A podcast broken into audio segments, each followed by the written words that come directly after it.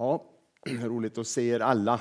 Jag hoppas min röst ska hålla. Jag, varje söndag eh, ursäktar jag det, men det, det har satt sig på stämbanden och en del hosta och så där så att jag, jag ska leda nattvarden på lite distansen. Ska vi lösa det på ett bra sätt. Eh, idag är temat förlåtelse. Ska ta, tala om det och vi ska ju fira Herrens måltid. Jag tror att det passar väldigt bra in i det här sammanhanget. Eh, jag vill bara säga en sak först när jag kommer ihåg det. Eh, det ligger lite programblad längst ner i kyrkan och det blev lite tryckfel, jag har nämnt om tidigare också. Tre samlingar är fel tid.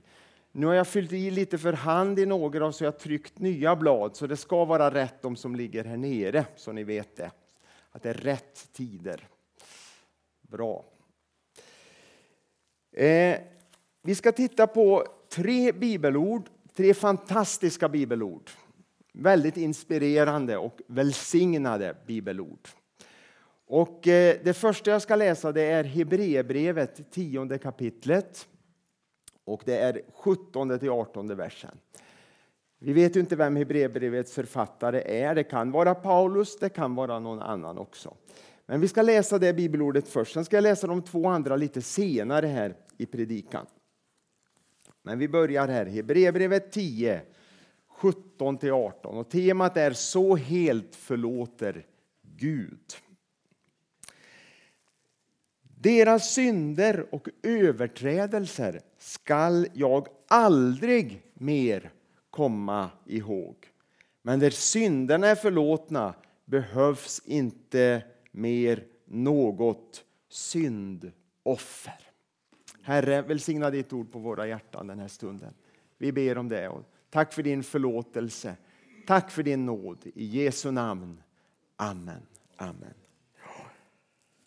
Att Gud, han kommer inte längre ihåg våra synder och överträdelser.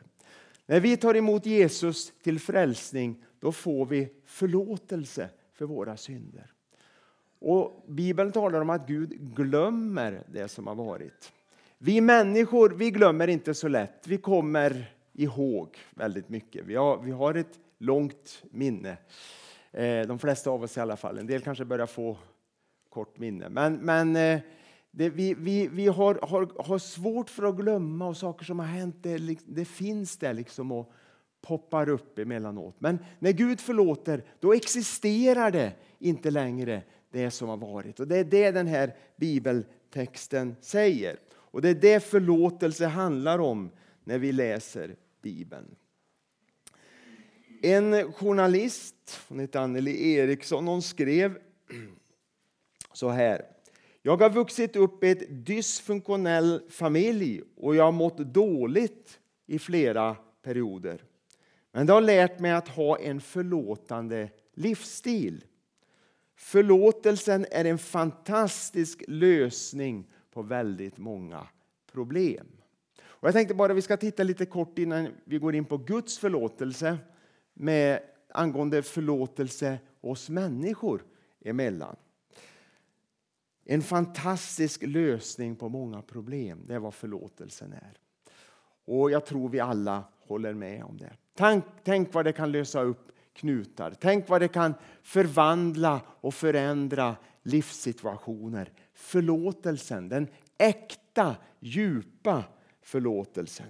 Och förlåtelsen, det handlar ju om en befrielse. Jag blir befriad själv när jag kan förlåta en annan människa så blir jag en fri människa. Tänk vad fantastiskt det är. Men det går inte att tvinga fram. Det är omöjligt. Du kan inte säga att du måste förlåta honom eller du måste förlåta henne eller du måste, måste ta emot förlåtelse och så tvinga det på någon. Det går inte. Det måste mogna fram. En person berättade en gång som hade varit utsatt för hemska saker eh, eh, som barn att det här med förlåtelsen var väldigt svårt. Men när han tog emot Jesus till frälsning då lärde han sig det här med förlåtelse. Och han förstod att han, han måste förlåta för att bli en fri människa. Och Han berättar om att det var som att äta en måltid. Man tar en liten bit i taget, en tugga i taget. Man kanske inte kan förlåta allt på en gång, men en bit i taget. Det får ta sin tid, helt enkelt. Men han blev en fri människa. Han lärde sig att förlåta steg för steg. Skuld binder oss till varandra. Skuld binder oss i gamla mönster och kan också leda till bitterhet i våra hjärtan. Och Det är väldigt plågsamt det med skuld. Ofta får man ju kämpa ensam också. Det är svårt att dela med andra eller man har svårt kanske att prata om det. Och Man kan fastna i det här och det är med bitterhet. Det är många människor som sitter fast i det och stora problem för många. Och många inser inte själva sin egen situation, att man sitter fast i det här. Därför är det väldigt svårt att få hjälp. Man, man vet inte riktigt varför det har blivit som det har blivit. Och man kanske inte ens vet att det beror på att man lever i oförsonlighet och inte har förlåtit. Därför behöver man många gånger hjälp. En av de viktigaste orsakerna till att inte vilja förlåta det är att den andra, man tänker att den personen som har gjort mig illa ska komma för lätt undan. Så kan man tänka. Han ska minsann inte klara sig. Han ska minsann bli bestraffad och få lida. Och så vill man inte förlåta.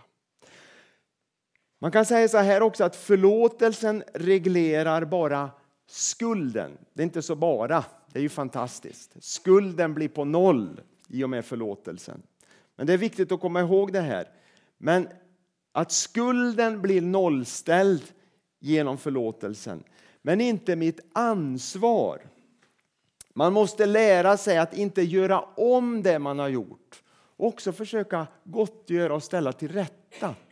Det är många som har, varit med om det. Kristna människor, tänker jag på er som har kanske levt ett, ett liv där man har orsakat och åsamkat väldigt mycket lidande och skador för andra människor. Och Sen får man uppleva frälsning. Och Vad händer i ens liv? Jo, man får uppleva förlåtelsen omedelbart. Man blir ett Guds barn direkt man tar emot Jesus. Och man blir hundraprocentigt rättfärdig inför Gud. Inte bara delvis rättfärdig, utan hundra procent rättfärdig. Men samtidigt så finns det ett ansvar. Gud förväntar sig att jag i möjligaste mån också ska göra upp med människor och ställa saker och ting till rätta så mycket jag kan. Det är inte säkert jag kan allt, naturligtvis inte. Det kanske kan vara stora skulder jag har, det är omöjligt att betala tillbaks och så vidare. Och, och, och, man kanske inte ens kommer ihåg allt och vet alla man har, man har skadat eh, genom, genom sitt liv. Men i möjligaste mån eh, förväntar sig Gud att jag ska göra det. Det är en frukt av omvändelsen. En frukt av omvändelsen. Att göra gott. När jag vänder om, tar emot Jesus, upplever förlåtelsen, som vill jag från och med nu börja göra gott. Det är inte en återbetalningsplan på skulden, det är inte det det handlar om. Utan det handlar om ett nytt liv. Och nu vill jag göra gott mot människor. Nu vill jag välsigna människor och hjälpa människor. Minnen, det går inte alltid att radera, det vet vi. Även om vi med Guds hjälp kan uppleva konkreta under. Det är mycket som plågar oss människor när vi ser tillbaks på våra liv. Och fienden, djävulen, han finns där och han påminner oss om saker som har varit. Men Gud kan hjälpa oss att radera minnen. Han kan hjälpa oss att utplåna minnen som finns här i arkivet i vår hjärna. Det kan han göra. Eh. Hur vet jag att jag verkligen har förlåtit? Jag läste en, eh, det var en präst, han är också terapeut och författare. Han, han jobbar mycket med, med det här med samtal med människor och hjälpa människor. Och just det med förlåtelse eh, när det gäller själavård är vanligt. Då. Och han säger så här, utifrån det. Hur vet jag att jag verkligen har förlåtit? Och han tar en, en intressant bild. Eh, och han, han tar bilden av en, om du har ett stort hål i en tand så vet du, eh, som, som är liksom störande och kanske gör ont också, men det är inte säkert det behöver göra ont heller, bara att det finns där, så är du hela tiden med tungan där i det där hålet. Känner du igen det? Man känner att det är något annat i den här tanden och så hamnar tungan hela tiden i det där hålet. Och han säger så, han tar den bilden Eh, med, med tanden. Då. Han säger så här att när jag inte tvångsmässigt återkommer till det oförlåtna som tungan i en ihålig tand. Alltså när jag inte återkommer till det här utan när jag liksom kan låta bli det där hålet med tungan. Och han säger så här att när jag är fri att minnas det som har varit utan att sjunka ihop. Jag behåller fortfarande min resning trots att minnena kanske plågar mig ibland. Men jag sjunker inte ihop och blir inte så där tungsint när jag tänker tillbaks på det som har varit. Det är smärtsamt att minnas, men det finns ändå någonting i känslan som är läkt, säger han. Då har jag förlåtit och gått vidare. Det gör ont att minnas. Jag är inte immun mot det som har varit, mot känslorna. Men jag kan ändå rakryggat gå vidare. Då har jag förlåtit. Skam är ju någonting som är ett stort problem. Och skam det har med min självbild att göra. Hur ser jag på mig själv? Även om jag vet att jag har blivit förlåten behöver jag också inse att jag är älskad av Gud för den jag är. Och här var ett stort problem. Många människor har svårt att ta till sig att man är älskad som den man är. Man tänker mer att man är älskad för det man presterar och det man gör. Det där är väldigt mänskligt att tänka. Men Gud ser inte så på dig och mig. Han älskar oss så som vi är, som han har skapat oss. Oavsett vad vi har gjort. Jag behöver inte göra någonting egentligen. Jag är alltid älskad av Gud. Sen vill han ju att vi ska göra goda saker. Men det har inte med värdet eller att kärleken blir starkare från Guds sida utan han älskar mig som den jag är. Kan du tänka på våra barn att de älskar vi ju alltid oavsett de är odrägliga eller inte så finns kärleken där. Eller hur? Och När jag känner det här eller upplever det att jag är älskad av Gud som den jag är, då får jag också kraft att förlåta andra människor och också förlåta mig själv, som också är väldigt viktigt. Jag får förlåta andra människor, men också förlåta mig själv. Skam det handlar om en upplevelse av vem jag är. Betoningen ligger på att jag är fel. Inte på att det jag gör är fel, utan att jag är fel som människa. Det är därför jag är så tyngd av skam. Och så försöker jag vinna mitt värde genom att vara perfekt i andra människors ögon och kanske inför Gud också. Eh, och Det här med att vara perfekt och, och, och, och, hamna i en prestationsfälla det är väldigt vanligt i våra kyrkor och bland kristna. Man försöker prestera saker för att visa människor att man är bra och duktig, eller också inför Gud. Känner ni igen det? Jag känner igen det i alla fall en del i mitt liv. Jag tror att vi alla gör det mer eller mindre. Det finns en själavårdare som heter David Siemens, en kristen som har skrivit eh, en del böcker. Och han talar om just det här med prestationsfällan som är så lätt att hamna i. Och han nämner tre saker som kan samverka till att vi hamnar i en prestationsfälla. Tre vanliga problem bland oss människor. Han säger så här att man kan vara i en hormonell obalans som kristen, som människa. Det är inte så konstigt. Man kan ha en lite felaktig teologi av vem, om vem Gud är. Är det här samtidigt att man mår dåligt alltså i sina känslor och sen har man en lite felaktig, lite skev bild, det behövs inte mycket, men lite, lite skev bild av vem Gud är. Också ett otillräckligt mått av nåd, nämner han också. Vi har inte förstått nåden riktigt, utan det handlar om att göra och prestera. Då är det väldigt, väldigt lätt att man hamnar i den där prestationsfällan och så kör man slut på sig på något sätt. Man, man, man liksom strävar och jobbar och kämpar.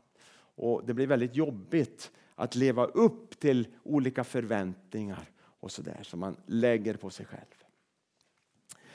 Två saker till sist innan vi ska gå över alldeles strax till nattvarden. Den totala förlåtelsen och den kontinuerliga förlåtelsen. Jag ska ta, nämna lite kort om det också. Det är viktigt att inte bara ha kunskap om vem Gud är utan att ha en erfarenhet av vem Gud är. Det är väldigt viktigt.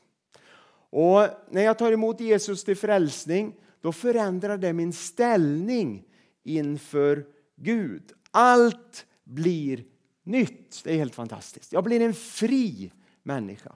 När jag tar emot Jesus så blir jag fri, jag blir löst. Och vi brukar ju använda de här uttrycken när vi talar om det kristna livet. Bibeln talar om också ett, ett uttryck som, som eh, återkommer ofta. Det är att bli rättfärdig eller rättfärdiggjord. Vad innebär det, att bli rättfärdiggjord? Det är sånt där ord som inte är så vanligt nu för tiden. Jo, det handlar om att komma i ett rätt förhållande till Gud. Inte att bli perfekt moraliskt, det handlar inte om det. Utan det handlar om att jag är i ett rätt förhållande till Gud. Jag tänker juridiskt då, Bibeln visar ju på det juridiskt, att jag är, rätt, jag är ett rätt förhållande till Gud. Jag är en fri människa, jag är förlåten. Jag bär inte på skuld längre. Det är att bli rättfärdig jord, att vara rättfärdig. Gud ser på mig som en rättfärdig person. Hur kan han göra det? Jo, genom vad Jesus gjorde på korset. Bara på grund av det. Inte på grund av att jag har lagt eller förtjänat det, utan det är på grund av vad Jesus har gjort. Därför är det så viktigt att jag identifierar mig med Jesus och jag bekänner mig till honom. För det är i honom som jag har min rättfärdighet, inte i någon annan. finns inte i någon annan, utan det är Jesus Kristus som är, som är min rättfärdighet. Och då kommer vi till eh, ett bibelord till, Andra Korinthierbrevet 5 och 17. Jag sa att jag hade tre fantastiska bibelord. Andra Korinthierbrevet 5 och 17, det är Paulus som skriver. Och jag vill säga det också att det här med rättfärdiggörelsen, det tar hand om både skuld och skamproblematiken i grunden i varje människas liv. Så här står det i Andra Korinthierbrevet 5 och 17. Den som är i Kristus är alltså en ny skapelse.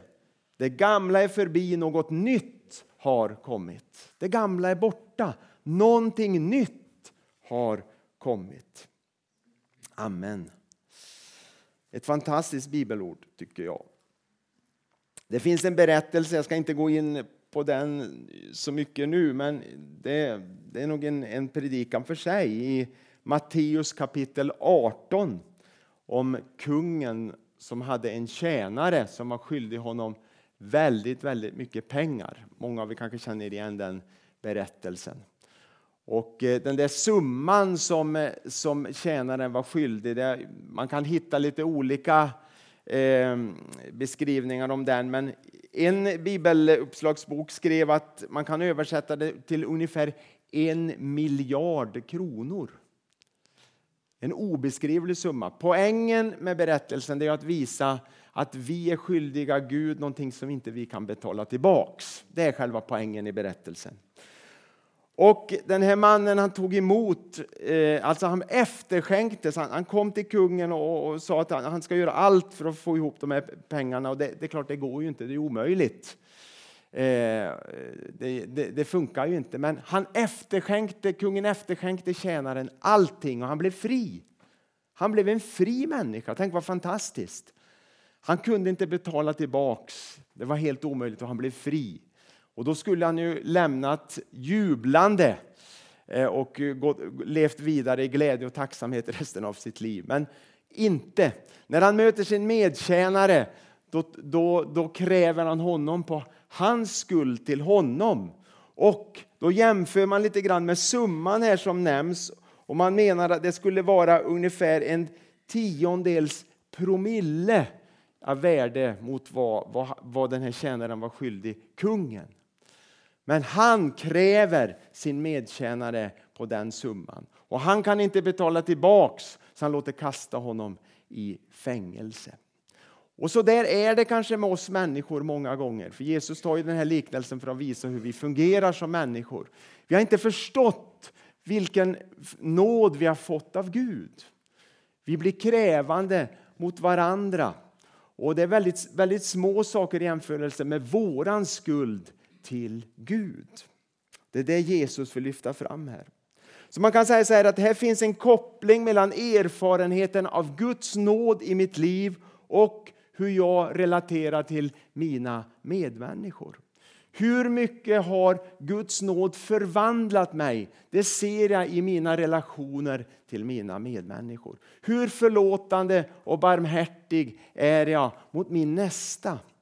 Har, har, det riktigt, har jag riktigt förstått Guds nåd och barmhärtighet mot mig, då kommer jag alltid vara nådefull och barmhärtig mot mina medmänniskor också. Den totala förlåtelsen förändrar min ställning totalt inför Gud. Jag blir rättfärdig, jag blir en ny skapelse som vi läste här i Kristus Jesus. Det gamla är borta, det existerar inte längre. Det har kommit någonting helt nytt och det ska vi påminna oss om när vi alldeles strax bryter brödet och dricker vinet. Sen det andra jag nämnde här, den kontinuerliga förlåtelsen. Att varje dag leva i förlåtelsen, det talar Bibeln om också. Jag, har, jag är rättfärdiggjord, jag står på fast mark, jag tillhör Gud, jag tillhör Herren, jag är hans barn.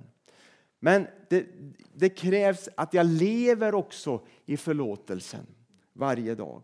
Det krävs en ansträngning på min, från min sida, även om allt handlar om Guds nåd. Men jag måste ändå överlåta mig till honom och be om hans hjälp och hans kraft varje dag för att kunna leva i gemenskap med honom. Någon har sagt så här att det goda får vi alltid kämpa för att nå. Det onda når vi när vi slutar att kämpa. För att nå det goda så vill det till en, en, en, en kamp från min sida. Jag måste sträva efter det för att nå det goda. Slutar jag kämpa, då går det bakåt i mitt liv. Så också i det andliga livet.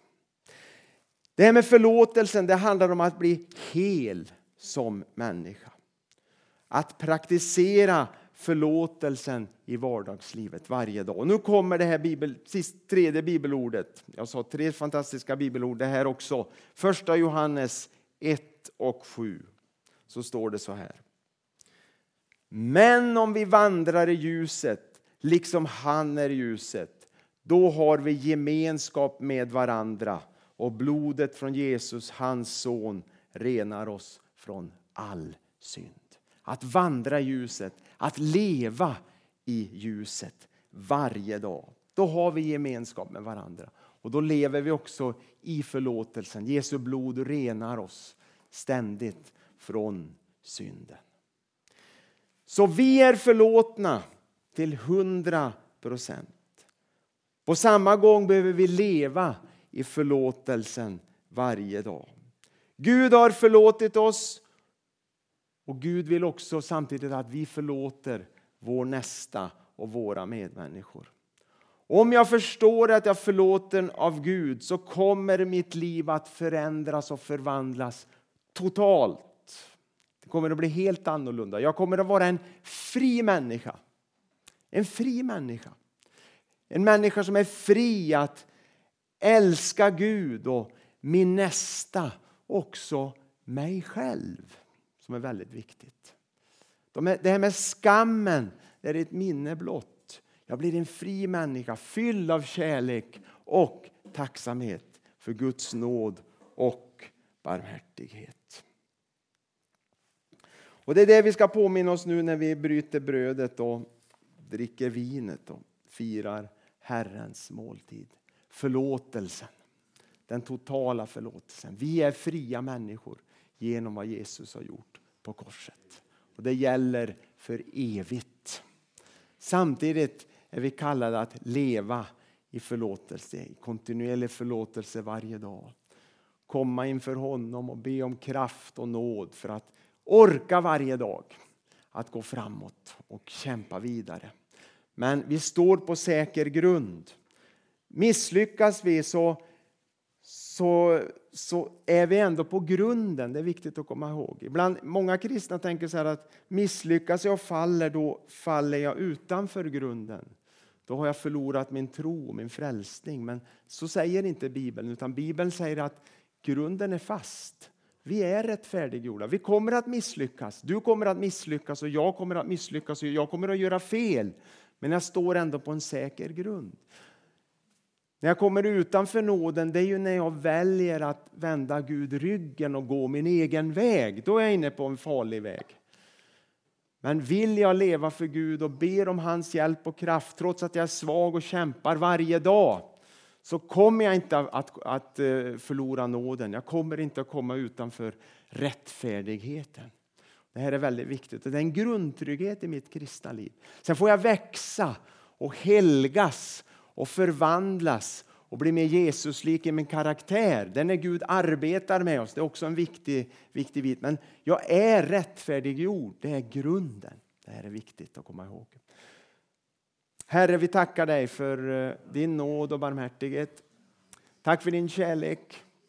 Tack för, att, eh, för allt gott du har visat mot oss, Herre. Tack att du har frälst oss och tack att du vill förlåta oss, Herre. Och tack att vi är förlåtna. Tack att vi får, får bekänna inför dig att, att, att vi behöver dig, att vi är beroende av din nåd, att vi är syndare som behöver frälsning och nåd. Tack att vi får alltid får komma inför dig, Herre. Vi ber dig om det, Gud. Tack att, det, att vi ska förstå nåden i våra hjärtan, att det ska för, förvandla oss och också vårt förhållande till våra medmänniskor, Herre. Att vi ska få vara människor som ger nåd och barmhärtighet i vår omgivning också, Herre. Att vi visar på din väg, på frälsningens väg, Herre. Vi tackar dig för det. Tack att du vill välsigna nattvardsfirandet nu, Herre. Tack att du är här mitt ibland oss. I Jesu namn. Amen. Amen.